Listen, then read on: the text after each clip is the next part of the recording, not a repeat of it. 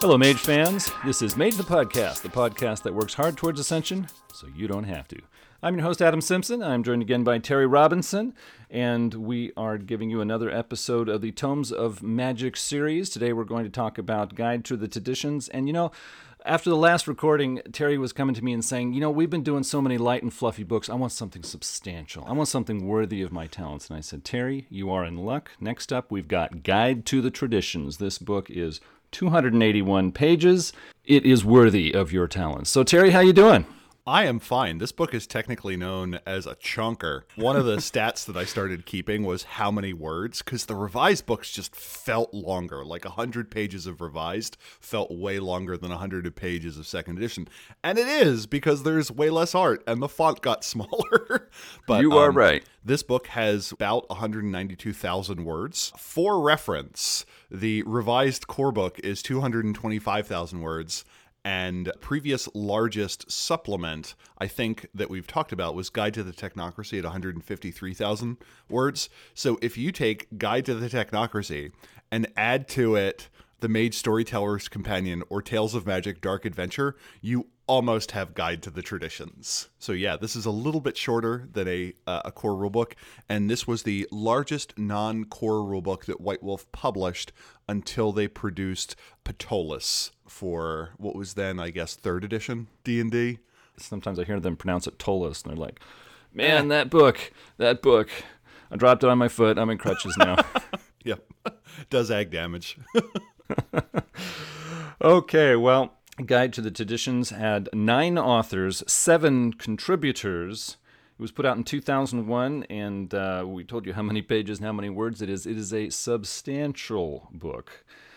Terry, why don't you get us started? I will. It opens with a prologue, which is a cross tradition group that is trying to get something done. We meet a bunch of people, we get a bunch of personalities, which are then never revisited for reasons I don't fully understand, where it's like, hey, we're going to introduce you to a whole bunch of characters.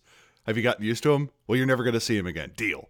They are members who have arranged a break in. They use their magical powers to uh, Mission Impossible or A team their way through somebody's house to steal some stuff, which they then give to a highly incredulous syndicate member who's like, Why are you giving me this? And we're like, because we want you to deal with this guy. And they're like, what's in it for you? And they're like, he's a bad guy. It's going to improve the moral quality of society. And it's like, I don't understand you. And you're like, well, yeah, this is revised. And it gives us the idea that uh, the traditions are in a weird place. The technocracy has slowed down. It even makes mention in a long winded sentence of up until a few years ago, you would have been trying to shoot me and so on. But that doesn't seem to be the case anymore a pretty good example of the uh, type of uh, stories that uh, Revised Edition specializes in we have an introduction that just tells us what the book is. We, we get a, a quick mood. The idea is that of contention and construction, what it's like currently to be within traditions, as well as suggestions that there's still momentum to the activities of the council, which was kind of a surprise to me because one of the ideas I had gotten in Revised so far is like the council is gone. But here it suggests that the traditions are still moving and cooperating with each other, and it just hasn't found like a place yet, and people are scrambling to uh, fill roles in the hierarchy. The theme they list list is Hope Amid the Ruins. There's been kind of a reset. This is something that we went over in the Bitter Road. This is something we went over in the core rulebook. But if there's a theme to take from Revised, it's that, that the Nefandi are on their heels. The Marauders don't seem to be as active. The Technocracy is uh, focusing internally, and the traditions have a lot of breathing room. Chapter 1 Heritage. This is a blissfully short chapter which tries to set out what the stakes are and what the arrangement of uh, the current traditions are. Kind of the role of the traditions and the technocracy have switched over time. The technocracy started with the idea that they wanted to empower the masses, and the traditions believed that they needed to protect them from the outside forces and accumulate power to themselves. But now, in modern times, that role has changed. Um, the traditions, in an, their own way, represent change because they have been put aside for a new order. They are stubborn, they are left behind, and they feel that they should be on top. And they feel that in this modern era, maybe there is place to do that. The downside, though, is the traditions again have lost the communication with their masters. People have been getting less picky about their magical education. On the upside, they're no longer fettered by the constraints of hierarchy, and members are joining to get something. And it presents the idea that the traditions are broken down into kind of political thought groups that each want something different. It represents this in terms of what chronicles can you run. One of the focuses in Revised is what kind of game can you actually run. And the initial ones that they present, which kind of become the frame for the rest of the book, is do you want to build something new? Do you want to tear everything down? Do you want to reform what's already there? Do you want to research the storm and the aftermath of the Avatar storm? Do you want to take the fight to the technocracy? Or do you want to be a herald? The last one kind of like stuck out as the as the odd person there, but the war between the tech with the technocracy is a trade-off of risk versus wonder. The technocracy believed that we should get rid of wonder in an eff- effort to get rid of risk. In modern times, maybe they have gone too far. The traditionalists historically believed that risk was worth it for wonder, but they make mention of the idea of the modern mystic who thinks that you can maximize both. And this book tries to bring to the table uh, a few new dominant paradigms, such as the modern shamanic practice as well as the techno mage, creating the techno mystic or the techno shaman. It introduces a lot of useful terms to me because one of the things that makes a world feel lived in is when there are several terms for the same thing. Like if you've ever watched or read The Walking Dead, uh, different communities have different terms for the zombies. And it both suggests that the areas have all dealt with the same thing, but also that they are separated. So if we get multiple terms for quintessence or tass and refer to it as, as juice or something like that, or multiple terms for paradox, I think that makes the world feel more lived in. I saw a really interesting take on the traditions, or Council of Nine as a whole. Uh, classic Mage, the first two editions of Mage, had the traditions preserving wisdom from past ages that changing times really had not invalidated. Revised edition insists that the traditions are living in the past and outdated, so I'm not sure I'm fully on board with that uh, way of looking at them. The jargon section you mentioned, I didn't like it so much. I, I found a lot of dated and even a few cringeworthy jargon items in there, so it's not something that I would like to use in, in my chronicles. What, I thought was odd was this chapter tries to justify the existence of the traditions, whereas I, I already like them. I don't feel a need to justify them. I just want to use them in my games. So that struck me as a bit odd, but that sums up my thoughts for chapter one. Chapter two is entitled Mysticism and gives us an interesting story of awakening where a church leader reads the mind of a confessor during some sort of confessional session. And it talks about how suddenly going from just the feeling that there is a God to what you believe to be uncanny proof that there is completely shook the person's view of the world that awakening is the moment where things feel realer. And suddenly knowing there was a god made this person be washed over with shame. And that awakening is the point where you see the world as malleable. And this was almost a non sequitur. It kind of felt like there was some extra writing that was left over from another book. Nonetheless i think it was good just because we don't have a lot of examples of awakening in a game notionally about awakening. It also talks about how once you awaken, you are now a part. You experience reality in a different way. You have a different experience of the world around you. You see everything as malleable. And the opening section does a good job of reminding you that magic is eerie and sets you apart. That backgrounds like Avatar, Dream, and Past Life really change how your character experiences the world. And another through line in this book is how do we make the things on our character sheet come alive? The rest of the chapter is a whole bunch of sections just kind of going through the basics of Mage. There's a section on paradox, for instance, where it talks about how paradox is a responsibility. And it sets up this scenario where a guy's like, You made me drink. And the guy's like, I didn't make you do anything. I just said if you didn't slam three shots, I wasn't going to talk to you. I didn't make you do anything. And the guy's like, I don't understand why you're, I can't, the table salt shaker. And you're like, okay, got it. Yeah, this guy's drunk. But he, he's more or less saying that paradox is the responsibility you take on because you don't have to do magic, that magic is the shortcut. It gives the story of a character being forced into a corner to break a personal code. But if they had been sle- uh, clever, they could have sidestepped it. And the guy says, well, you could have turned the alcohol into water. I said you had to drink what was in it. I didn't say you had to get drunk. And the guy's like, hey, buddy, that's not fair Also, where are my keys? It talks about the different approaches to paradox, that the technocracy has taken a systematic approach to it. And I like they introduce or reintroduce the idea that technocrats that invoke paradox get punished by their bosses, and the traditionalists call it a, an example of hubris. I noticed here that they say that uh, paradox conforms to the casters, the, the victim's paradigm. And I, th- I thought that was interesting. That, that was something new for me. The, the first two editions of Mage, I, I don't remember seeing anything like that. That was an interesting idea for storytellers to, to work with if that uh, appeals to them. They also mentioned mechanically it is a check on characters using unbridled magic to solve everything. And I always thought that was ridiculous because I'm like, of course, characters wouldn't use magic to solve everything. And then in our Discord, discord.me slash the podcast, someone's like, my characters used magic because they didn't want to get up to answer the door when a pizza arrived. And I'm like, oh, we run very different games. Wow the group was being attacked by a giant monitor lizard that had been summoned by a marauder. And uh, one of the characters had like lost an arm and is like is it okay if i use vulgar magic now? And everyone's like yes. Yes it is. Now is that time. So uh, then we get a, a section on tradition tools and it mentions that focus and power mages. And it suggests that focuses have special properties that are intrinsic to them, but if you don't know what they are, you can't use them. And one of the examples they give is the idea that a cigarette lighter, if you don't know that it create a small fire by rotating that little wheel at the top and pushing the button, you may see it as just a small mallet.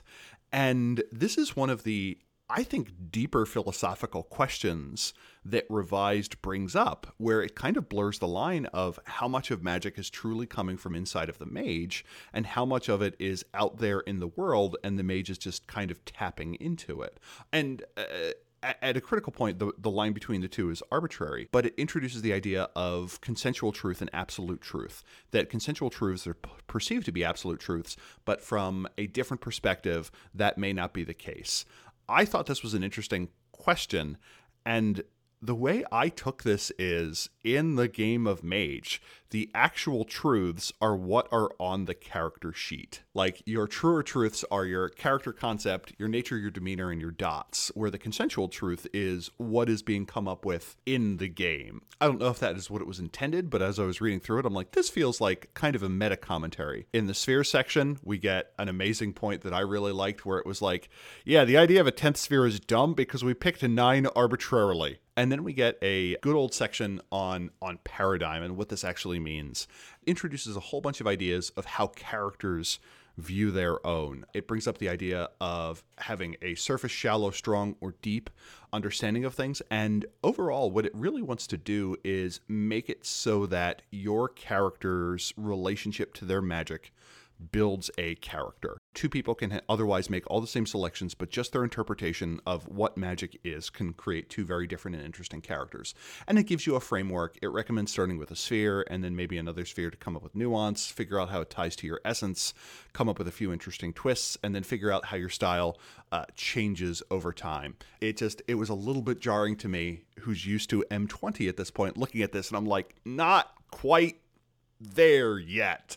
Uh, it, it still kind of has the supremacy of spheres influenced by your paradigm as opposed to kind of the, the other way around. The last big section is something called Twisted Traditions. And the idea here is they want to create a lot of space to say, hey, we have presented the tradition so far and the subgroups between each of these traditions, there is something else.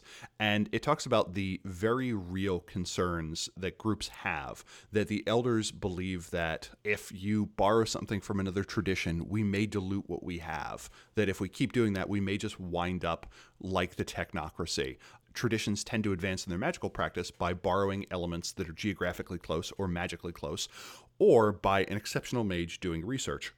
And this answers a key question I have in the game of is what a hermetic does now different fundamentally from what a hermetic did 500 years ago?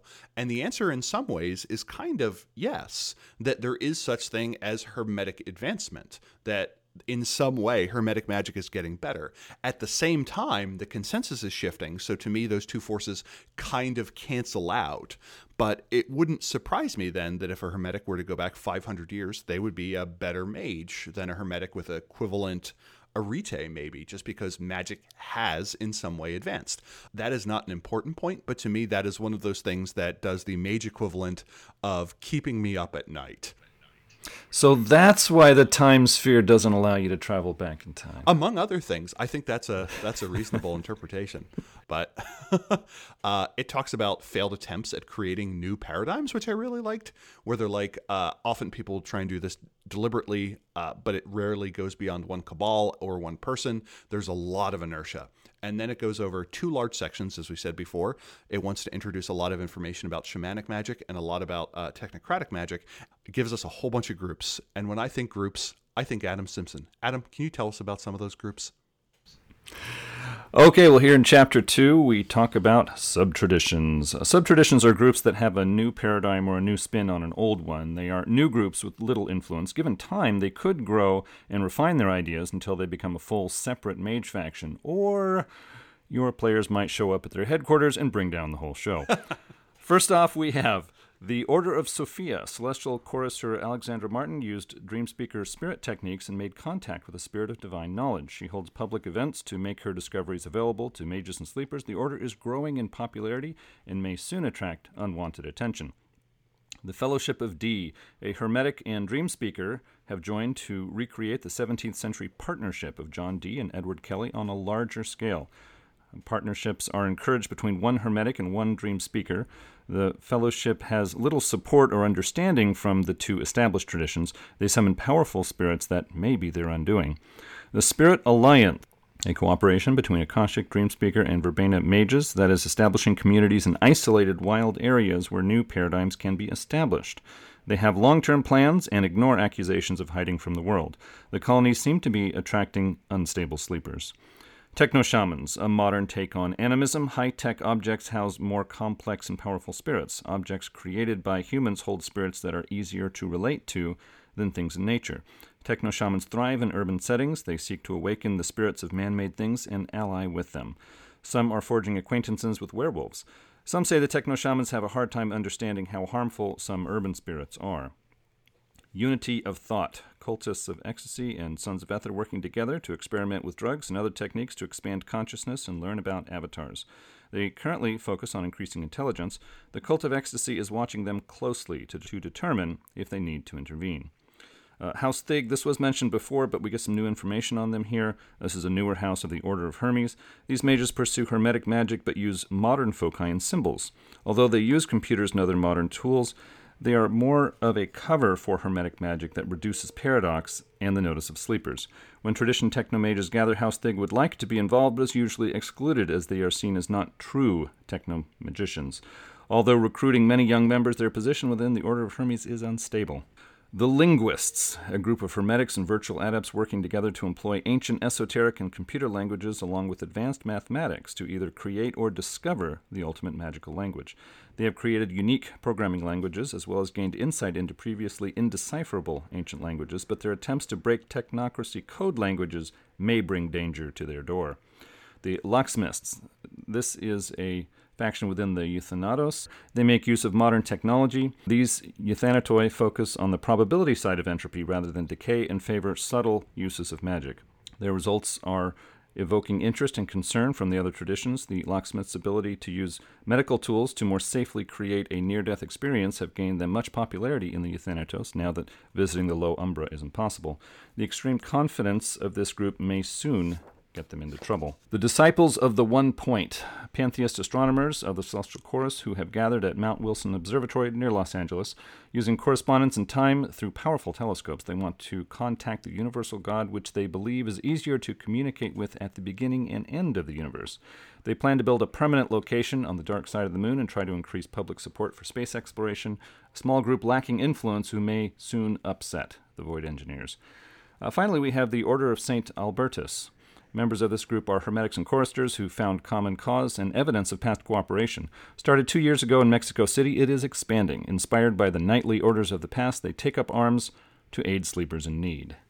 And I, for one, thought that we really could use a group called the Disciples of the One Job, because that way, in every game session after they screw up, the players can say to each other, You had one job. But that rounds us out for the factions. I think one of the interesting things was when they were talking about techno shamans was that One, they made mention of the fact that the Sons of Ether and the Virtual Adepts are kind of thrown off by this because some of the techno shamans just use off the shelf stuff and they're like, ooh, I wouldn't be caught dead using a Dell. And the idea that modern things are more close to humanity because at the same time I'm like, but also nature spirits are something we've been dealing with for ever.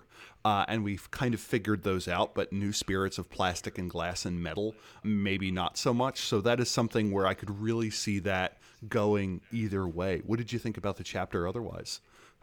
Well, this chapter got deep into paradigm, and uh, one of my criticisms against the first two editions of Mage was they mentioned paradigm, but they never really tried to explain it. They just said, hey, it's there, and it's a big part of Mage, and let's talk about something else. So, for Revised Edition, this is not the first time that they have uh, dealt directly with the topic of paradigm, but it is uh, so far the best and certainly the most thorough. So, there was just a lot of food for thought uh, for me here. A number of things uh, jumped out at me. Um, at on page 56, there's a sidebar on Paradigm saying um, this is supposed to help you have more fun games. It's not supposed to be something that's divisive. And I totally agree. Having a quote unquote deep understanding of Paradigm doesn't make you an elite mage fan. Paradigm should never be used to prove you're the smartest person in the room. Also, on page 57, there is a quote that just floored me. I'm, I'm going to repeat it because it was a big deal for me. Discussions revolve around the minor points of differing metaphysical beliefs and can grow quite heated. Nobody enjoys being told that they're fundamentally wrong, particularly when they know they're right. These types of discussions tend to be the metaphysical equivalents of real world arguments involving abortion, religion, gun control, or race relations. End quote. Wow, talking about magic and the mysteries of the universe is like arguments on abortion, race relations, etc. Dang, that's depressing. That takes the wind right out of my sails. That's not the world of Mage I showed to my players. But moving on, I agree with Terry that although it's really nice to have this discussion of paradigm, there were parts of it where, you know, they don't quite have a lock on it yet. There were parts that were clumsy. I thought it was really interesting that they have a paragraph on page 58 talking about a deep paradigm and it seems to indicate the view on individual paradigms. Uh, one of the things that I think any discussion of paradigms should deal with is group paradigms versus individual paradigms. The first two editions of the game were seem to lean a lot more towards group and Mage 20 and Mage Revised seems to lean a lot more towards individual. And this was not specifically brought up, but uh, that that paragraph did seem to give me an idea of uh, their thoughts on things. They need to discuss paradigm entrenchment, which is a term I made up. I'm guilty. I'm sorry, but paradigm entrenchment is basically the idea that as you increase in arete, as you learn more about the nine spheres and are able to use them better, do you become more entrenched in your paradigm? Do you get more dogmatic about it, more convinced that it, it is correct? Or do you start letting go of it? The first two editions of Mage treat Paradigm as uh, like training wheels. The higher your arete goes, the less attached you are to your paradigm until finally you, you just don't deal with it anymore. It's, it's no longer a thing that is useful to you. I really don't like the idea of surface, shallow, strong, or deep uh, model of paradigm.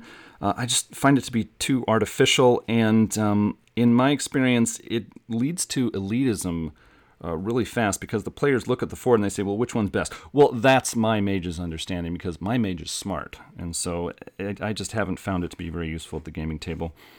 The notion of sphere association as a guide to paradigm for each player I thought that was way too narrowly focused. Uh, the nine spheres of magic, it is known that mages came up with this in the Renaissance because they thought it would be a useful model, and they've kept it for hundreds of years, so it must have been a useful model. But the point is, it, it, was invented to try to understand a very difficult and messy thing that is magic. And so, telling a player, uh, pick a sphere, your paradigm is built around that, I, I just didn't find that to be helpful. Uh, I really liked in the first uh, Virtual Adept tradition book, they talked about the idea of information and how it could be an additional sphere of magic and how adepts like to approach the whole notion of magic through this notion of information, knowable data. If you take the one paradigm, you know, sphere association idea, then great ideas like that just get swept off the table. So I, I don't like to see that happen. They also have uh, paradigm styles of rigid versus closed versus open versus liberal, and of course, Uh, you know, rigid is supposed to be the worst one, liberal is supposed to be the best one. Uh, again, I, I don't find this very helpful. My, my players ask which is the best. They latch on to the best one because they want to be smart. And uh, also, the Guide to Paradigm Construction. I found it to be needlessly complicated and even restrictive, so it's not something I want to lay in front of my players. Page 65 talked about twisting traditions, and in there they said that uh, it, they want to prevent cross pollination of paradigms and try and keep paradigms pure. And I thought, I don't agree with that. One of the things I really enjoyed about the early edition of Mage, early editions of Mage, was when the different traditions of the Council of Nine got together and talked to each other. Their ideas rubbed off on each other. And I, I thought that was so much fun. And so trying to have a pure paradigm does not appeal to me. I thought it was interesting how sub traditions end up being like soft factions or unofficial factions. Like officially on paper, you're a member of the Order of Hermes, but in your own thinking, in, in your own heart, you're a member of the linguists, which uh, you know is, is, built up with uh, members from mostly virtual adepts in the Order of Hermes. So sub traditions are kind of like your heart's affiliation rather than your official affiliation. I agree that the the the shallow deep surface thing didn't make a lot of sense to me. I do like the paradigm types of, of, of rigid through through liberal because I think that that answers a basic question that comes up a lot in mage of what does my mage think about everyone else doing magic? It doesn't need to be rigidly answered, but I think it is useful within the game to figure out what each character's answer to that is. And it goes back to partially whether or not you think Mage is a satire, which I argue in Revised it no longer is. Of more than one of the authors have indicated that part of what makes Mage social commentary is that everyone recognizes that everyone is doing the exact same thing, but no one's willing to talk about it. And I'm like, mm, no, that does not come across anywhere in the books in many cases. So I think answering the question of what do you think of other people magicking is useful, even if we don't need this kind of uh, rigid framework. And as uh, Adam points out, there's there's a lot in the 1E core rulebook that uh, over the past 25 years, I feel like sometimes we've only still hit the surface of it. Chapter three is history and factions for days. And I'm a big fan of a big old timeline, and normally you figure I'd talk about this for ages, but you know what? They don't give dates for many of these things. So this is an ex- oh, that's terrible. Exactly, this is Terry. an exception to my Terry will read all timelines rule. there is a the single sidebar in Mage I think that we've encountered so far designed to create the most arguments is on page 90 where it's like the first tradition where it's like yeah the akashics are are the oldest mic drop and then it lists formal dates for the for all of the other traditions and I'm like uh, hmm, I don't know. So yeah, I was the same way. I saw like this is the date that this tradition started, and there was like two or three of them. I was like, yeah, I, I, don't know about that. Yeah, the entire thing is super vague with dates and so on, except for these where it's like, no, here's the specific date. Also, this is the guy's house it was done in. Here's a picture of everyone waving at you. I'm like, wow, they're really they're really on point for this.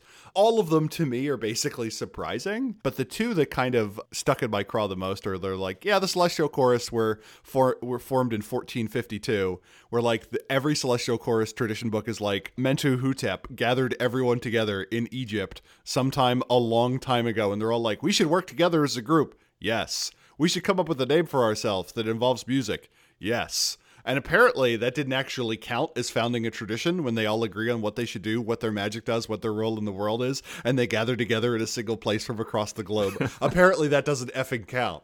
The other one that kind of threw me off was the Virtual Adepts, 1823. I'm like, wow, we should throw a party for their two century anniversary. The rest of the chapter, it starts with the idea that early on magic alone was easier because no one disagreed with you. That with time, the Hermetics and the Celestial Chorus became the biggest groups of practicing mages, and that their rivalry left space for the Order of Reason. And that after the rise of the Order of Reason, mages had to join together, which is why they list the formation date for so many traditions as being so late. People may have had similar ideas and similar practices, but not until after they're like, crap, order of reason did they actually decide to band together. One of the things this chapter does is it continues the idea where the difference between mystical and technocratic mages has always been there. And here they're like, yep, Hatshepsut gathered mages to form the Reed of Djudi, and the who became the first Technomancers, and the Cupbearers of Set, who were the first mystics been there since the beginning, and you're like, uh, um,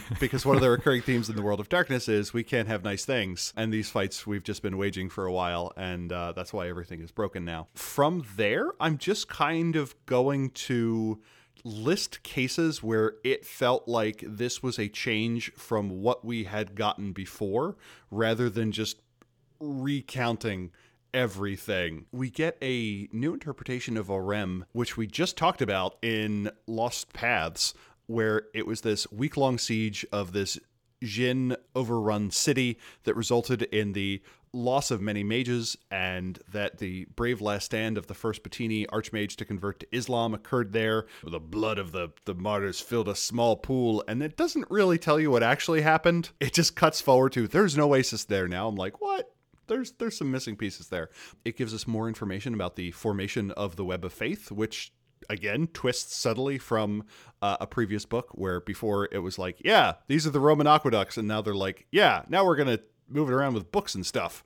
And uh, one of the things it tries to do is say, hey, more than one group was involved in everything. So for the Web of Faith, for instance, it mentions that this is something the Chorus, the Cultists of Ecstasy, the Dream Speakers, the Order of Hermes, the Ahl-i-Batin, and the Taftani have known, as well as the uh, al Nur, which was a Middle Eastern, or I guess you could say across the Maghreb and the Levant group of technomancers, which were denied membership at the Convention of the White Tower. They were on good terms with the Germans, uh, the German technocracy, as they call it, on the eve of World War II. Uh, they pushed behind Ataturk to reform Turkey, and they have largely merged with the technocracy, except for a small band that I don't think we ever really get any information on, but that was cool one of the recurring things that we get across the section are historical groups and traditions interacting with them. It would take far too much time, in my opinion, to go through these, so I won't. So it does things like, hey, the Vikings, they were a thing. This is all the traditions that were involved with it. Hey, the Palatine Knights that worked for Charlemagne, they were a thing. Here's all the things that went through there. Um, they do kind of make an interesting note that uh, a lot of Etherites are Palatine Knights, and I thought that was super cool. I counted 33 new mage groups introduced for the first time in just this chapter. And uh, normally I like to talk about new groups and factions, but 33 groups, that's kind of a lot. So I, I typed up notes. Um, I've got a couple of sentences for all of them introducing them, but I'm not going to read that off on this episode. It's, it's just a lot. And a lot of them never even appear again. Yep. So we are going to drop this into the show notes for you, and I can guarantee you'll get it because I've already typed it all up for you. One of the weird reinterpretations was on the start of the Ascension conflict, where they talk about no one noticed the destruction of Mistridge for 230 years. They're like, yeah, it was a minor chantry, and the Hermetics were already dealing with the Albigensian Crusade and the Massassa War, so they were probably like, eh, we lost we lost one. Who cares? Until Doissetep was attacked later, and they're like, wait a second, this reminds me of this thing I wasn't alive for. And the thing that was notable, though, was that the attack on Doissetep in 1443 was done in the open. It wasn't done under the cover of something else. And you're like, oh. Another thing this book does is they're like, we've always presented Hermetics as assholes. We're going to back it up with how cool they are. And uh, the indication they give here is during the second Mistridge get together, the technocracy, the nascent Order of Reason, attacked, but the Order of Hermes had summoned nine dragons and you're like, okay, okay, yeah, that I would, I, I, would let them stand first in line for the buffet when the council is being formed after they summoned nine dragons and prevented all of us from dying. It mentions that the eighth and ninth seats when the council was forming were auctioned off, and that there was a concern that the council was too European from the get go. Like they mentioned how the Solificati were barely the size of a hermetic house, yet they got a seat all to themselves. And how when the council is like, let's just have all the dream speakers and all the people that do shamanic magic be together.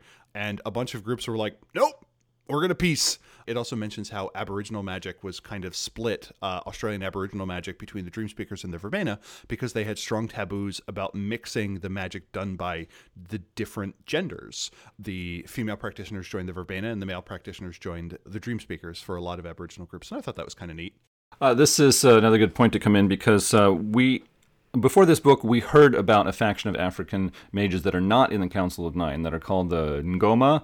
And uh, this is the first book where we actually get some good information on them. We actually learn, you know, kind of who they are and what they're about. So that was cool. But also, what was interesting and very appropriate for this point in the narrative is at this convocation, the Ngoma came to the Solificati and the Order of Hermes and said, Hey, we all do high ritual magic. Let's all get together and make a tradition that's all about high ritual magic. I was reading that thinking, oh, it makes, makes a lot of sense. That could be pretty cool. But the Order of Hermes said, Nah, and that was that.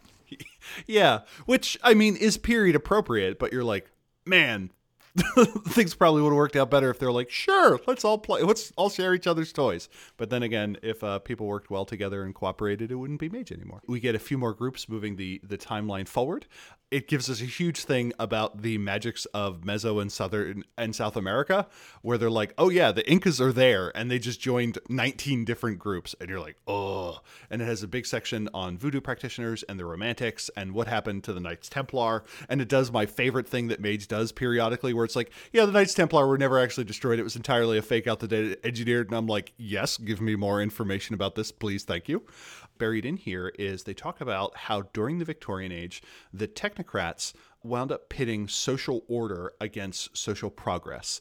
That the Electrodyne engineers, who eventually became the Society of Ether, were the strongest advocates for advancement and became known as the Utopians at some point in time. It talks about the incident of Tsar Vargo, where you had this etheric archmage backfired, and that due to paradox, that some of his activity was wiped from history. And they even specifically mention the NWO wants you to think that they erased him from history, but in actuality, it was the very nature of the paradox backlash. And I love that idea, and darn it, give me rules for it.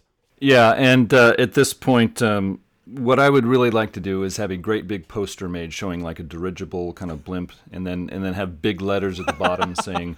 Vargo really did it. And then I would like put that up on my office wall. And then anybody who came to visit me and said, Mage, I'd say, okay, you're my friend. My second favorite aside in the book is just where they're like, oh, by the way, we're going to list pulp heroes from every tradition. And you're like, oh man, I want this book more than anything else. And you're like, Sarah, the two fisted witch. And then, like, Jimmy, the two fisted assassin. And then Monica, the two fisted scientist. I'm like, there's a theme here, and I like that theme. Um, and recast the withdrawing of Nefandi forces from Europe, not in terms of them losing power, which I think is a useful retcon because in second edition, we get the batshit crazy theory that all the Nefandi are just empowered by the dreams of the Neverborn, and that when they wake up, they lose access to magic and then replaced it with the idea that Nefandi really thought that there was going to be extended carnage in the Pacific as it goes from an air war to a ground war. And they talk about the millions of war casualties expected by that. So they had relocated only to have that source of power cut out from under them by the detonation of the two atomic devices. We lose a batshit crazy theory and we gain something that is much more reasonable. And I think it's interesting because sometime in Mage we're like, that makes too much sense. And other times we're like, that doesn't make enough sense. And we're never happy. And that's the other thing that makes us Mage fans. Um, moving on into the atomic age, it kind of meant mentions the idea that the first virtual adepts may have been sleepers. Like it talks about the group of scientists that kind of collected around technological devices, and it doesn't really tie them necessarily to a mage group specifically.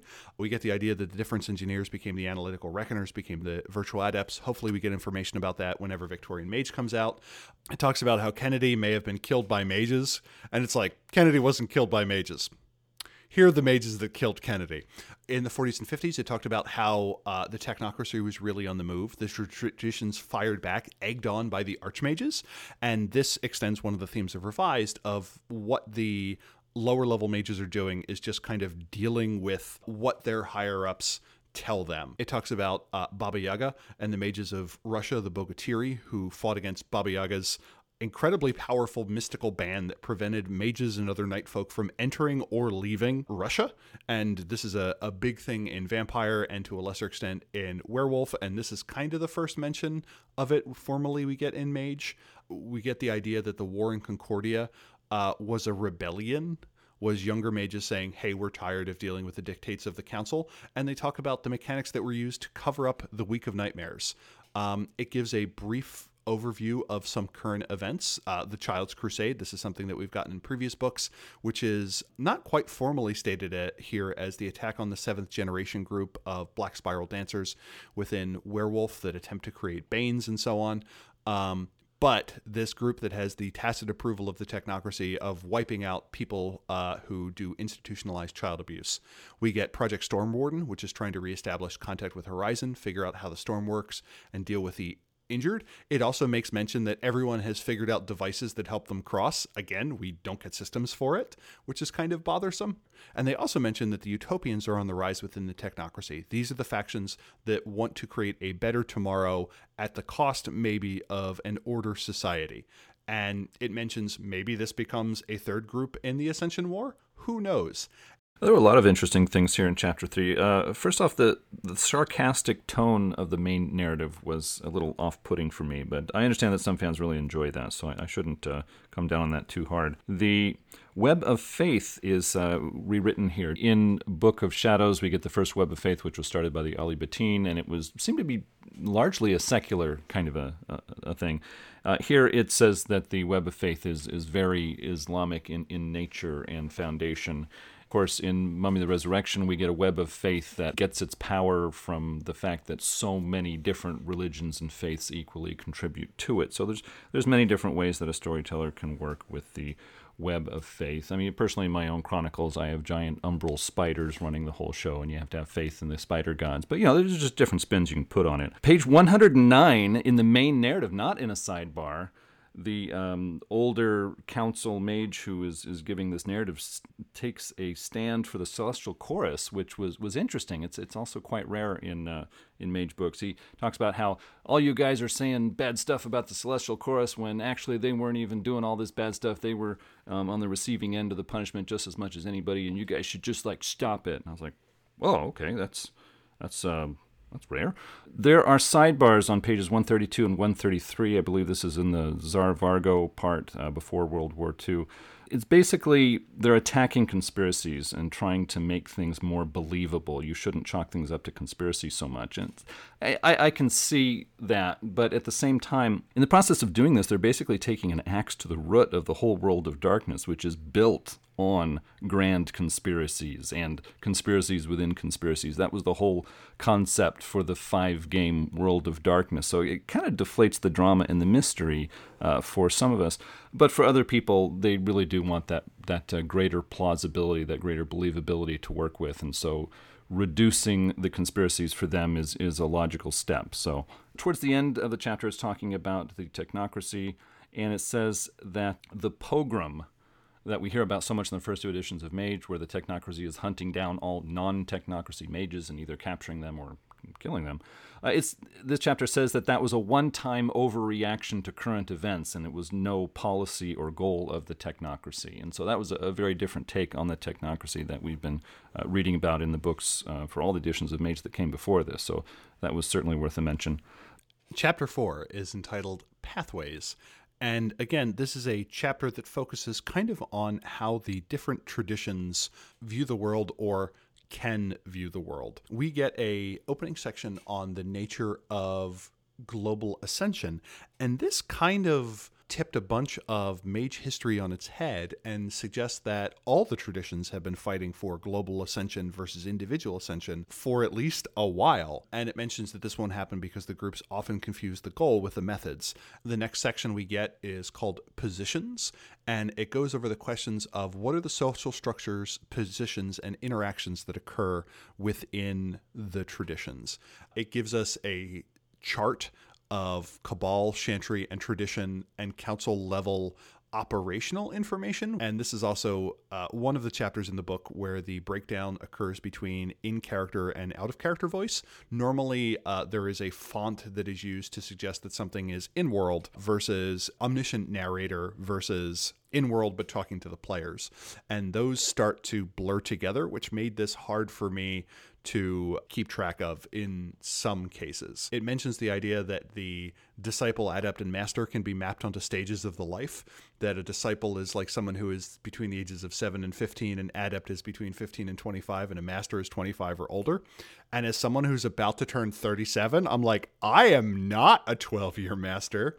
It mentions that the Euthanatoi and the chorus are heavily politically involved, and that felt new to me. Like when I think Euthanatos, I don't think heavy involvement, especially after the fall of House of Helekar, where it kind of mentions that Senex kind of gathers everyone around on Kerberos. Uh, it also mentions that the Akashics are highly politically capable, and I'm like, okay. So that was sure news to me. Yeah, some politics is going to be required to advance more as you go up, and that the stakes tend to increase. It then goes through the protocols in a fair amount of detail and gives you an idea of whether or not they are actually observed. The protocols are the the founding principles of the traditions. Uh, respect those of greater knowledge. A tutor's debt must be repaid. A mage word is his honor. Break not a sworn vow. The will of an oracle must be obeyed. Betray not your cabal or chantry. Conspire not with the enemies of ascension. Protect the sleepers. They are ignorant of what they do. Be subtle in your arts, lest sleepers know you for who you are. And it does note, though, that people don't drop all of their contacts when they awaken, and that a lot of mage games tend to forget that. There will be elements of their previous life to include.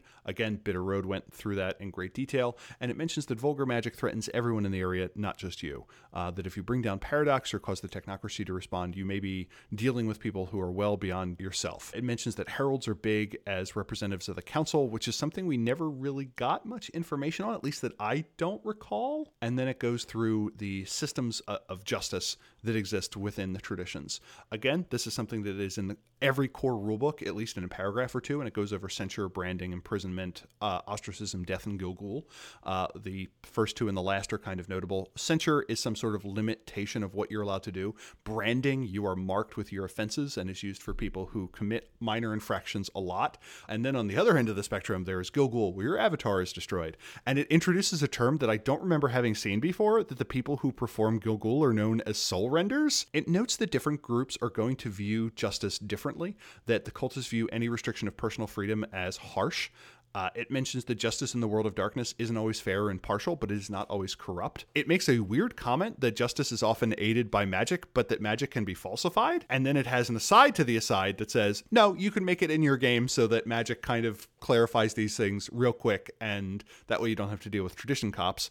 Uh, it brings back the role of Certamen as an acceptable form of dispute resolution, except when it is fought to the death, and that mages often kill people who get in their way. The last thing we get are a few sections on structure and influence, where it goes over in more detail kind of what the difference is between an acolyte, ally, contact, and influences, and how that works. And it provides some useful guidance here. Uh, contacts tend to provide information, influence tends to be useful but hard to maintain uh, because you want to keep your cover as being not a mage while you're doing this Allies are generally capable and may call on you, and acolytes are kind of extensions of the mage who may have vague ideas of what the magic is and can help you uh, get things. And then that's the end of the chapter.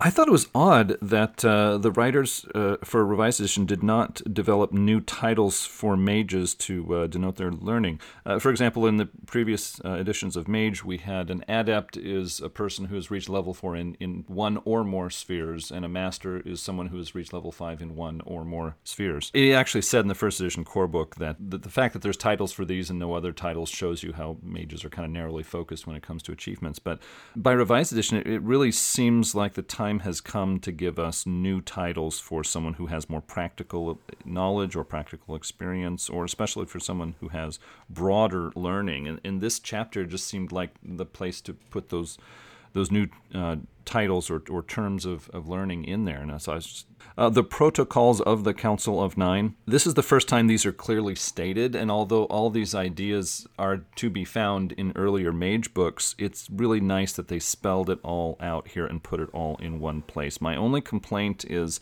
they say, conspire not with the enemies of ascension that's really vague. Mages are always disagreeing about what ascension even means in the first place. If you just said conspire not with enemies of the council, that's clear, makes sense, everybody gets it. Page one, nine, 169 has a fiction example of um, a uh, Order of Hermes mage uh, standing before the justices and being accused of his crime. It is really hard to get that many justices together in one place when, when something's going on, especially as minor as the infraction was in this case. Back in the day, on Anders' mage page, uh, Anders himself was making the same kind of comment about Certamen. He said, Look, you've got to have a lot of really talented mages together in one place to have a Certamen match. I don't know if I really think this is all that believable. Chapter 5 is entitled The Traditions and it tries to explain why the traditions exist, what they offer to each other, and their role in the council. And this is a really neat framework where they talk about like the the Akashayana or the voice of the traditions, and the chorus is the vision, and the cult is the drive, and the dream speakers are the soul, and the euthanatoi are the conscious, and the hermetics. And this is where it starts breaking down. They're like, the hermetics are the skeleton of the traditions. And I'm like, oh, okay. And it's like the sons of ether are the insight into the technocracy. And the virtual adepts are the infrastructure, and the verbena have a lot of sleepers. I'm like, wow, that extended metaphor really fell off the rails towards the end. Yep. Also, a lot of the associations they make are not associations that I make, where they're like, the chorus provides the vision. I'm like, ah, the chorus is very squabbly in my games and the the Akashian are very removed. So like to call them the voice, and and this is fine because again, this is just presenting another view. But this is one of the glorious cases where it's really hard to get the arrows of the game all pointing in the same direction. I do like that they're like the virtual attempts are called on to provide like IT services, but it doesn't mention that it's specifically technological. So I picture a dream speaker and a verbena trying to communicate through like spirits of wind and them still calling in a virtual adept to fix it and just being like completely paradigm agnostic. Like no matter what it is, if it involves communication, a VA could fix it. And that's that's what I I just want a virtual adept going around going, there's your problem. Yeah, I agree with you on this section. The the author made a lot of these insights. I was like, wait a minute, where's this coming from?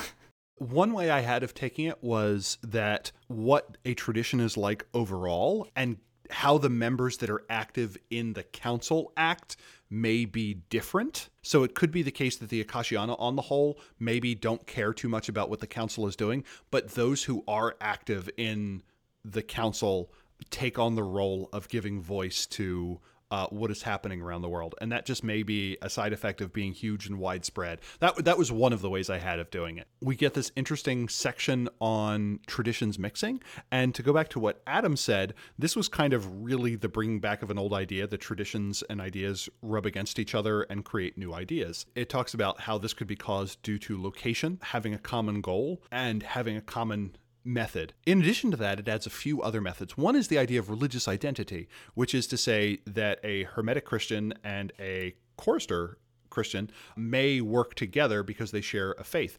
And that to me makes sense. This is something that we get in the history section a lot that various cultural and historical and religious movements will create these groups within and between traditions that kind of tie them together. And one of the things this book really does is say, yeah, you've got the tradition on one axis, but you can add another group that ties you to other mages on a different axis. And that could be a hobby or using common methods or that you're in the same geographic location. And I like that. Next part of this section is called factionalism, and it gives a whole bunch of cross tradition factions. A lot of this chapter was in a very difficult typeface. I guess that was supposed to show that it was in character, which, yeah, okay, that's cool. But this typeface made me read really, really slowly because a lot of the letters were really funky, and it just mm. was not my favorite. We, we in character, I'm fine. Okay, but could we please use a different typeface? It, there were parts where it looked like a ransom note, where it's like, yeah. my computer has 60 fonts. I am going to use all of them and you're, like, someone just got Word 2000. With the uh, cross tradition factions, these are groups with members from more than one tradition that mix their beliefs and styles so that they can focus on a goal. So we have a number of these. We have Clan Impossible, a group of acquaintances who enjoyed the club scene and gave their mentors a hard time becoming a dedicated group after the Avatar Storm separated them from their mentors and a technocracy attack killed some of their friends. They began cross training, recruiting, and making strikes at the technocracy. Cabals are four members, with all additional members being students. The Neo Tradition Reformation Front, boy, that sounds official, a group that believes the Council of Nine's main failure is their inflexible definition. They openly support cross tradition training. Members choose two tradition names, put them together, and state that is their group. Their long term goals are to completely break down the nine tradition structure in favor of something more open and flexible. They currently obey all council rules, but in the future, who knows? Geographic Liberation Movement, a group that has no open members but is distributing flyers that claim mages should group according to regions on the map instead of the current traditions. They make bold claims that this will strengthen the council, but have not been able to provide much proof so far. The Charleston Private Academy, after the Avatar Storm, a master of the traditions, was separated from his five students. Other tradition mages resumed the students' education and expanded to 13. The school recruits hollow ones, disparates, and newly awakened students. Disciples of the tradition can also study there if they agree to help the school. Rather than training the students for specific traditions, the lessons are tailored to the students' individual talents. New paradigms are even allowed to develop. Yes, this is a not so subtle reference to Charles Xavier and Magneto in Marvel Comics X Men comic books. Next up, the Matthias Brotherhood, a group of mages formed a compound where modern conveniences are absent. They train students as well as each other in magic that turns away from modern technology. Slayer Proposal. It sounds like an anime title to me for some reason. Uh, several young mages from House Titulus in the Order of Hermes started this group to direct warrior mages against vampires and other monsters that threaten humanity. They sometimes disagree about which monsters are the greatest threat, which can lead to alliances with non mages that can upset other slayers. Next, we have the Yari Magica, a group of technology savvy mages who talk on a server on the mundane internet, a small group of members from many traditions, as well as disparates and hollow ones. So far, technocracy intrusion has not been a problem. Over time, this group developed a number of strong friendships. They use normal sleeper technology as they believe anything more advanced would bring trouble. Uh, followers of Vodoun and uh, similar faiths who wish to be recognized as a new tradition. Uh, we have the United Traditions Organization. Supporters of the Cross Tradition Ambassador Program mentioned in Horizon Stronghold of Hope have created this group to uh, be dedicated to intra-tradition diplomacy and cooperation. This group works so hard to ma- retain peace between traditions that some wonder if they may someday resort to force. Uh, last off, we have Sim Ascension, Yes, this is a joke on an old video game. A young virtual adept created a software simulation of a single will worker's decisions on the path to enlightenment. Other virtual adepts, along with members from three other traditions, joined the project, which has become quite sophisticated. It is rumored 20 years of decisions can be modeled in a matter of hours. Will this project prove to be a turning point for the traditions or an elaborate trap by their enemies? So, chapter six is entitled Character Building, and we get things like new abilities to make your other ones less useful, new backgrounds to complicate building a character, adversarial backgrounds as a way of complicating things for your group and giving you more freebie points, and merits and flaws. And Terry, if there's only some way to, to bring out your own thoughts on these yeah, topics. I liked precisely half of it. Like, I felt like the entire time I'm like, uh, uh, uh, uh. But, like, for instance, we get empathy and you're like, okay, this is like subterfuge but crappy. That's good to know. And then we get High Ritual, which is like its own little subsystem. And it also mentions that the maximum number of successes you can have on a ritual is your Arete times your willpower, which I don't recall seeing before, but that's good to know is a thing. It gives you blessing, which is basically this background where it's like, do you want access to a bunch of magic, but weirdly and with the storyteller's permission, but without paradox, but with strange restrictions that you may not know about ahead of time? We have the background for you. and then we have domain, which is introduced where it's like you have a place inside of your head that you can go when things are troubled. It's like cheers, but inside of your mind. You're like, what does it provide me mechanically? Stop asking questions. And you're like, okay. And then it gives you legend, where it's like, Quintessence is really hard, but what if you really look like Robin Hood or James Dean? Would that make it easier? No, it wouldn't. Well, with Legend, guess what it does? And then every once in a while, you're like, you can't give other people Quintessence, but you can invest objects with your Legend and other people could use it as Tass when doing appropriate things. If I have the legend of Little Red Riding Hood and someone else needs Tass, I can take a pie or an axe and turn that into quintessence to give to other people when killing fairies. And you're like, and won't they be surprised? exactly. and it also gives us systems for past lives, which is just ridiculous. They're like, what's perception? Just take a bunch of dice. What could possibly go wrong? And, and, like, oh yeah, this could totally help with magic, but write it down so you can use that bonus again later, where it's like bookkeeping, but to screw your storyteller. And then we get adversarial backgrounds. I like them because they give you story hooks, but some of them are just stupid. And the idea behind an adversarial background is normally a background represents a uh, a contact or tie or attribute of the world that a character can call on that is generally external to themselves, or at least not due to something they did in general that they can call upon. For instance, uh, you may have a mentor that you can call upon for guidance or aid or something, and the adversarial background to that is an apprentice. You have a person that you're instructing that chews up time and resources and so on. And some of these are just kind of like dumb. Yes, I'll take five dots in debt and uh, use that to buy a second dot in matter so I can literally manufacture gold. So, again, these are things that are subject to storyteller fiat and so on. Some of them I just think are amazing, like uh, skeptics. Like the idea that your mage has a whole bunch of mortals that follow him around and go, well, actually, that's not the effect that you just did, or something like that. Like, I'm skeptical of your plasma uh, plasma cannon, or something like that. Yeah, you get to replace skeptics with a dot of Jor when you just kill them because they're annoying. and then in the merits and flaws section, uh, we get a bunch of flavorful merits and flaws. But one that was super weird to me was personal talisman which really complicated the willpower rules for items for me. Like I thought when you created a wonder and you invested a point of willpower, you lost that point of wonder until you destroyed it. But here it's like, hey, you get an additional point of willpower as long as you have that item, but you don't get it as a point of temporary willpower. And in mage, like that's amazing that for one point you just get another point of willpower although at character creation they only cost one point so you might as well take it anyway.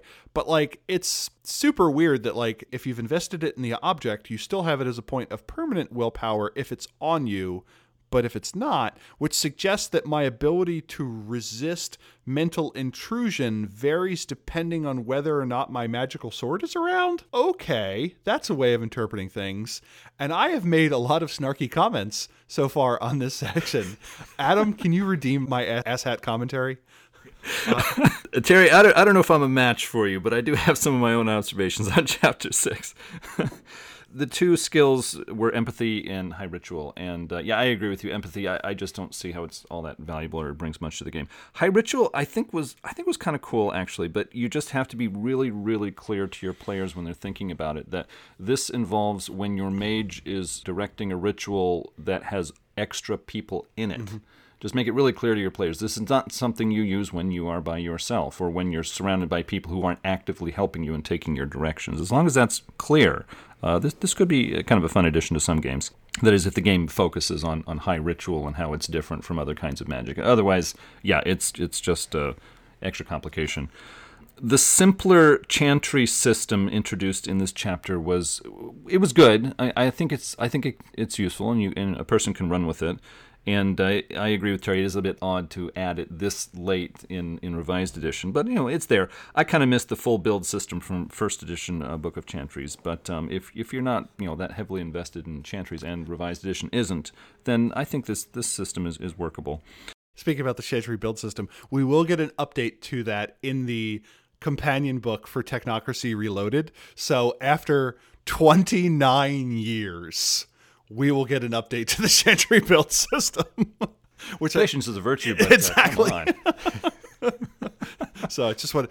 Well, um, I usually don't talk a lot about the uh, art in the books. Um, you know, a lot of it's it's really good. They hired a lot of talented artists, but usually that, that isn't what uh, you know grabs my attention so strongly. But you know, there was an illustration um, in the section on new backgrounds for cult when uh, this is a new background where your mage can have a cult of followers that are totally dedicated to your mage and, and really believe whatever he's laying down and, and are just jump to do whatever he says. There's an illustration of a rather skinny, geeky, bald guy with glasses, and he's got these kind of, you know, uncool robes on, and he's surrounded by six young, attractive nude women who are all hanging on his every word and hanging on him physically as well. And so I saw this uh, illustration and I thought, well, in an intelligent, nuanced book such as this, there's no way we're going to have any elements of teenage wish fulfillment. So this must be something deeply symbolic. So, Terry, what does this deeply symbolize? This deeply symbolizes a guy going, I deserve this. and there you go. Yep. yep. There was a new background called Domain, which, uh, as Terry said, is, is a place in your head. Yeah, I actually kind of liked this. So, um, it, it's basically establishing that the character has a connection to a sort of dream realm. Now, this, of course, can be interpreted in different ways. Uh, there's one mage book that says the dream realms are just dreams that regular mortals are having, and you can jump between them.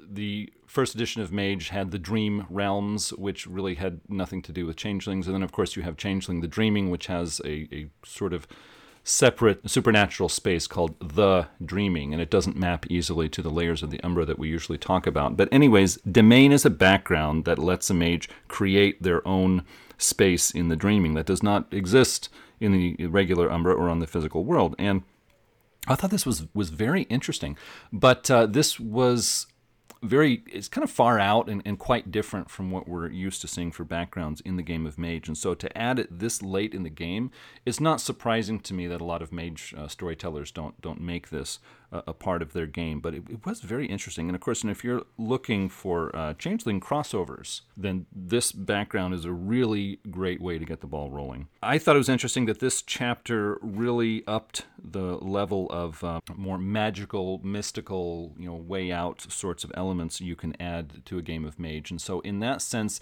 it doesn't seem to fit in as well with a lot of the um, revised edition Mage books we have so far. But I, I, thought it was kind of fun that you can get some of those, you know, way out fantastical elements from the first two edition of Mages.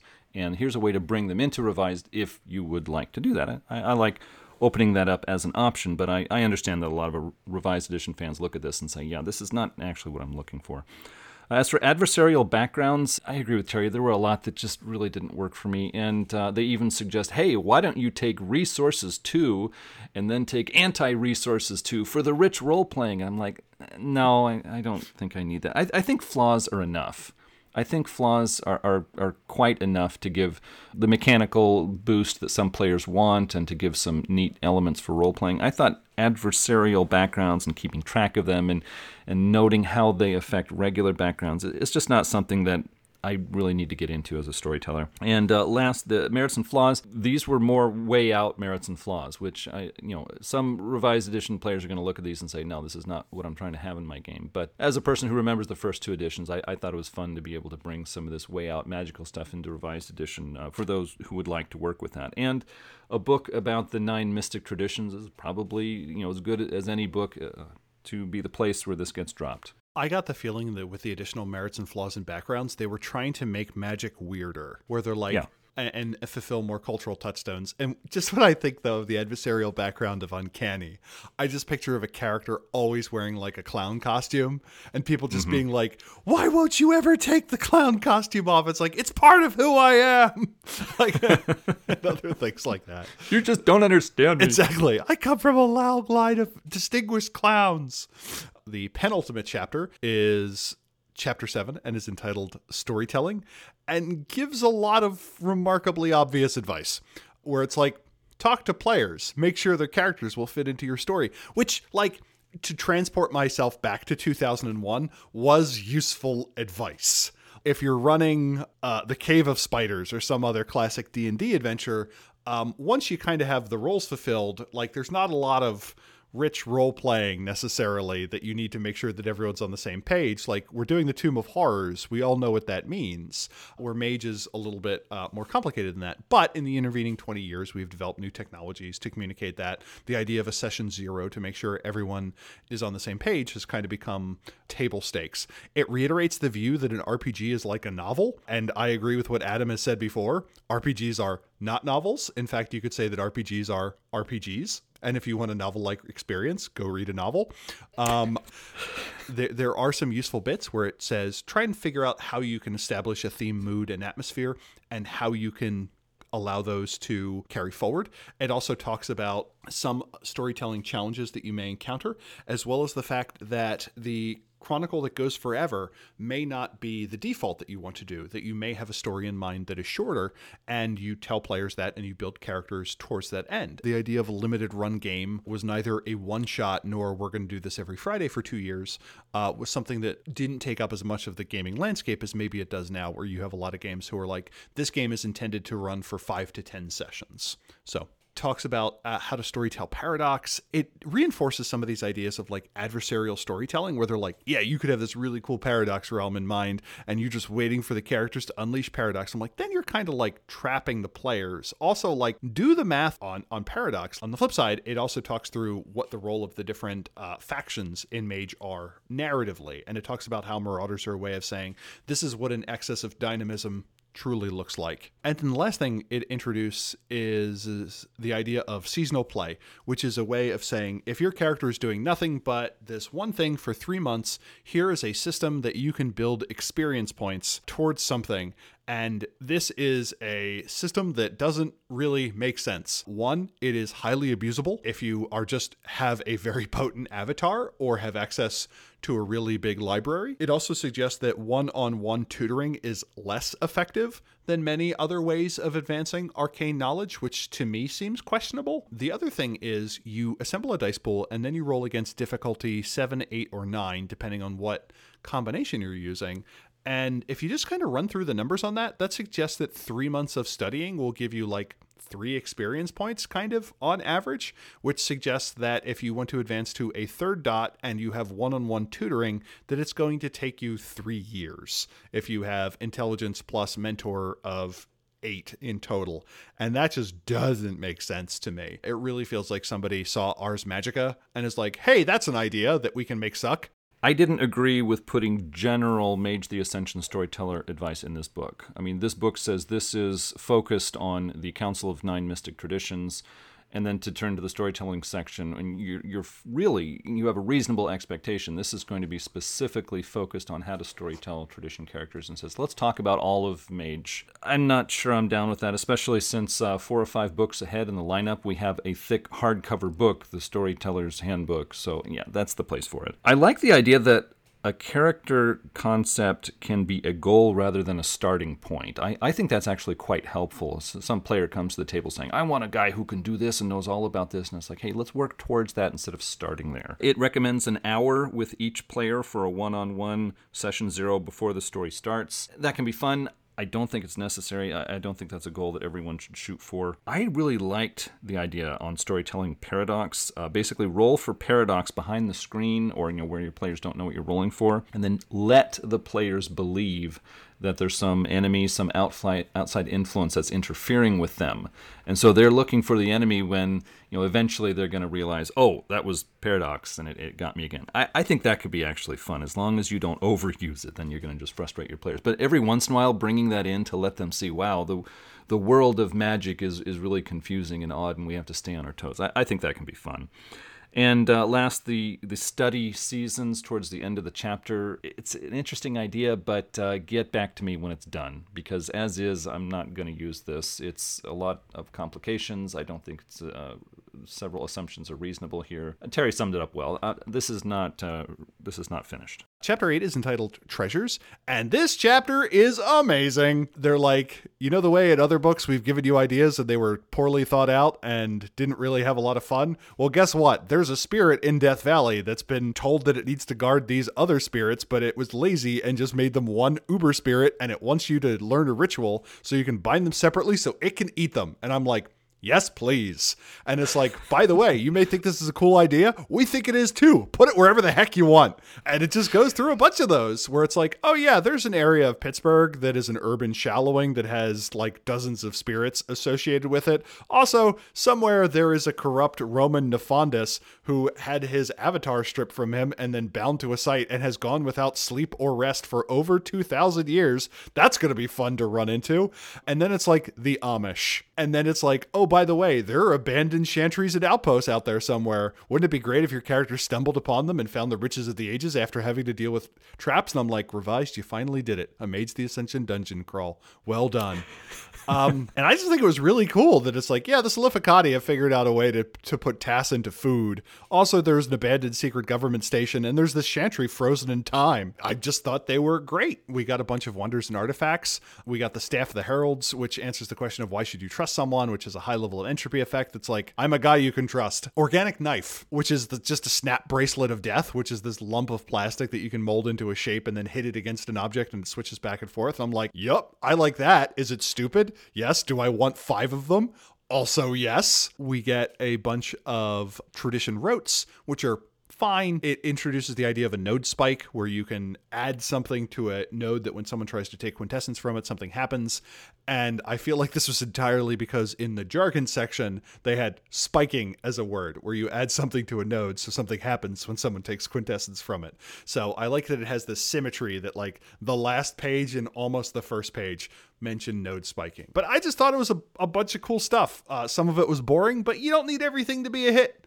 I agree. It was just a lot of fun. I, I really enjoyed Chapter Eight. Uh, the magic locations is, is, always a big thing for me. Sometimes, for some reason, I, I really latch onto that more than magic items or magic uh, individuals from the past. But I really like Death Valley and that you know dishonest spirit you mentioned. The Bosnian node and Oyama Station. Uh, Oyama Station is like this little isle, island uh, near the coast in, in one of the larger Japanese islands, and it was a technocracy location. But now some virtual adepts and other uh, council mages have kind of captured it, and they're holding on to it, and the technocracy is having a hard time because it's so visible getting back to it. And again, it, it's it's kind of like Mage the Ascension dungeon crawl. But I just want to say that uh, if you have been paying any attention to the OSR community, dungeon crawls have gotten a lot cooler these days mm-hmm. than they were back in the 1980s. And so mixing a little of that into your mage, you might have some some good clean fun there.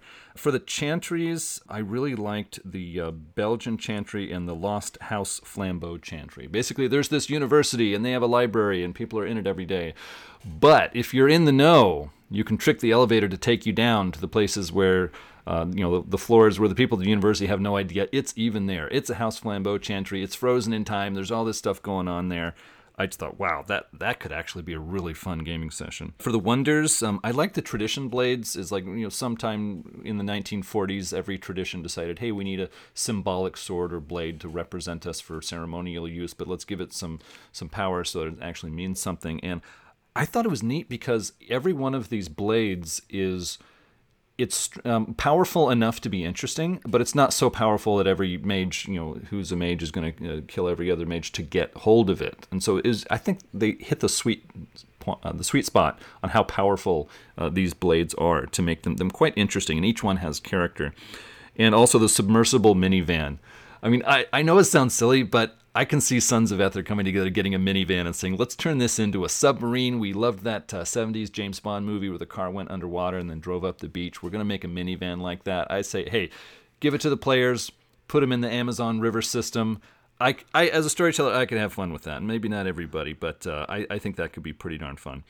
And uh, last off, uh, the rotes that round out the chapter. There was one about there's one called Node Raider is basically you can plunder a node quickly for quintessence before you run away with everybody, you know, firing arrows and spells at you.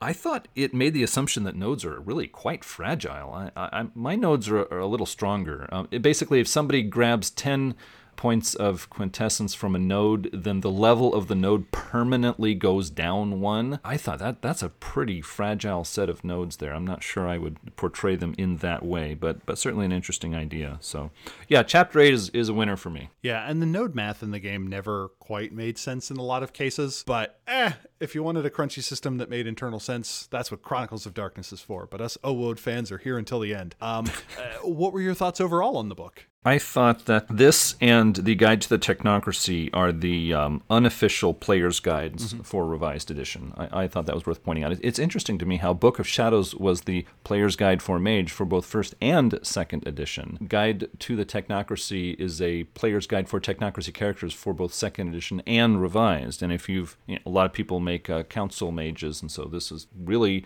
your player's guide, even though it doesn't say that in the title. It, it works very well in that capacity. For me, the basic problem with detailing the Council of Nine and its day to day operations is you run the risk of invalidating what storytellers have already come up with in their own chronicles for portraying how the Council of Nine works. And so that's really an unavoidable problem and certainly not a criticism, but it's just something to factor in. There may be some things you see in this book where it's like, well, you know, I've, I've got a long running chronicle and my council's working differently here. So yeah, you might need to massage that a bit, but I think it's really fun to lay that out. I was surprised by how this book really emphasized how antagonistic the tra- traditions are against each other.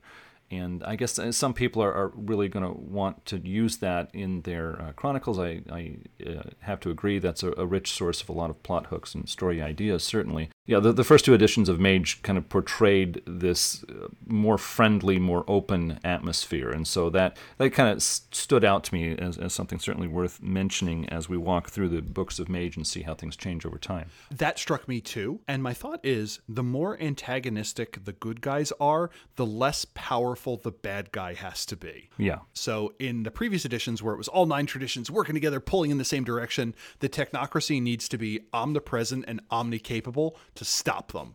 But if you want something where the technocracy is no longer the secret cabal that's running the world, then the question becomes so why haven't the traditions won? Oh, internal politics. Especially the idea that the traditions are a bunch of hidebound traditionalists and your characters are fighting against that was a direction that we haven't really seen Mage moved before. Yeah, so those are some slider bars to keep in mind as you're a storyteller setting up your own chronicle. And that's one of the reasons we're doing Tomes of Magic is to let you know what those slider bars are so that when you sit down to write a chronicle, it's like, okay, these are the things I've, I've got in my head I got to work out. I was thinking one of the general benefits of having your mage faction a part of the Council of Nine is guarantees and oversight. And what I, by, what I mean by that is I'll use an example. Um, Terry has said in, in past episodes how the mind sphere in Mage the Ascension has a lot of interesting repercussions.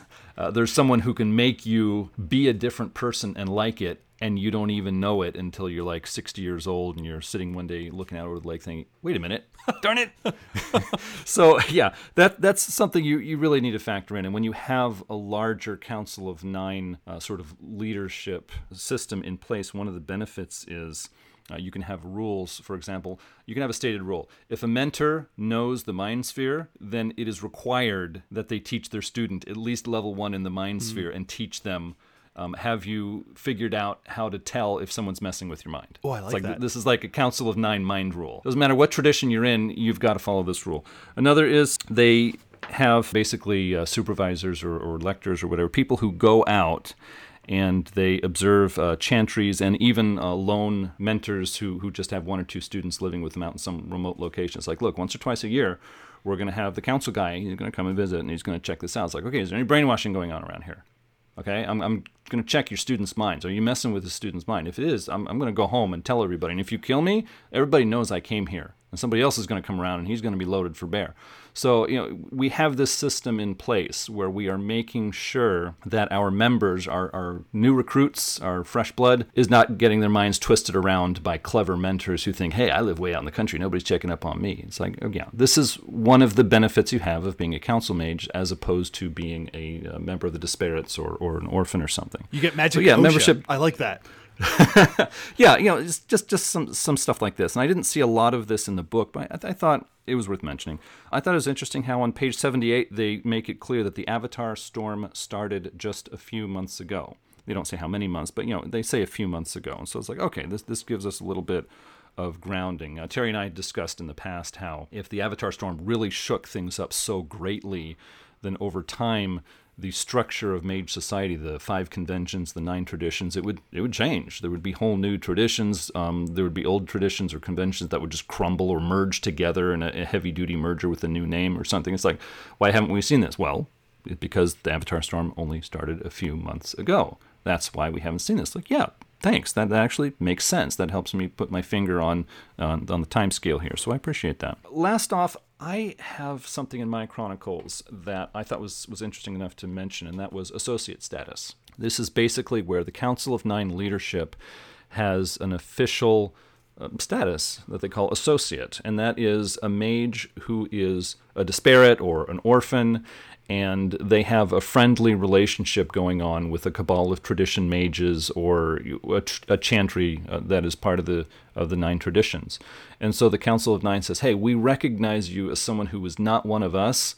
But you're friendly, got a number of reports of you over time, and we have a, a a sense of who you are. You're, you're a friend, you're a possible ally, and so we're going to give you some um, access to some of our resources, and that's to encourage friendship. And why? There's one reason why recruiting. You could take these uh, disparates and these orphans and say, hey, you know what? I, the Council of Nine's been nice to me. They let me use some of their stuff. They didn't force me to join. You know, maybe one of those traditions looks looks good to me. Maybe I want full access. You know, I've got partial access and I've been liking that and nobody's been, you know, treating me bad. So if I, you know, all these things they won't let me have, all I have to do is join one of these traditions to get it. They've been kind of nice to me. Maybe I'll do that. And so associate status is a way for the Council of Nine to bring in new mages for recruiting. So I, I thought that was kind of a cool idea. And when you have a coherent leadership structure like the Council of Nine, you can do things like that you're one of our pals, even though you're not one of us. And you know what? You're going to like us so much, you're going to want to join. And then we get a new mage. For an extra 19.99, you get to go from Council of the Nine Traditions Premium to Council of the Nine Traditions Pro, which gives 24/7 tech support. Yeah, and there you go. And it even mentions in the book, it used to be the thing where there was this protracted thing of where you need to find someone that'll teach you the magic that you want, and they say here that the tech, the goal is to get to people before the technocracy does. So you'll have people instructing people in maybe something that isn't their paradigm, which I thought was kind of an interesting idea. Just like Adam said, this reminds me of the Book of Shadows for its mix of in character fiction and alternate systems, but also the Book of Mirrors because it has a bunch of alternative history in it. I, I really wish this were just a pure player's guide, that they kind of stripped that other stuff out and put that elsewhere, and this was just a book I could hand to a player and be like, this is the tradition part of Mage, where I could give them the revised core and this, and that gave them pretty well everything. And if they really wanted to dive into a tradition, I could give them a tradition book. The fact that there are so many darn factions, uh, that there are so many sects, implicitly to me increases the number of mages in the world. This gives me the idea that there are now that there are a lot of mages out there that are of relatively low power, but they're not sure what everyone else is doing, and there's a lot of rumors and so on, and there's not very good communication, which fits with revised. That reminds me, there, there was wasn't there a rumor in, in 2001 that uh, Jess Heinig had to go on a world tour to recruit hundreds of new mages just to fill all these 33 new factions? That's and after that he was so exhausted they had to bring in Bill Bridges as co-developer. That actually makes that but yeah, there's just so many of them out there. It makes it for a a very magical world. Uh, the typography as Adam mentioned got confusing. It was both difficult to read fonts and alternative backgrounds and sometimes the different background was to indicate that something was in world and epistolary and sometimes it was to indicate it was a storyteller note. So I feel like it broke consistency there. Some of the art is simply terrible. Uh, some of it is just pencil illustrations that didn't seem to have gotten much of a a review. Many of them are elongated, making it look like they needed to like stretch a piece to fill a column. And they started using the word spell, like which is something that we never used in Mage. It's like I have a spell to do, and then I'm going to do a counter spell. I'm like, whoa, whoa, whoa what kind of like there aren't a lot of rules in mage but one of them is we don't use the s word especially in front of children so that was just a weird thing but again I, I, mean that comes on the back of this book doing a lot of new things does it disagree with established canon yes does mage do that all the time yes if someone were to be like is this book still relevant my answer is Yes, and it's nine ninety nine. Do I think it's worth that for the PDF? Without a doubt. Yeah.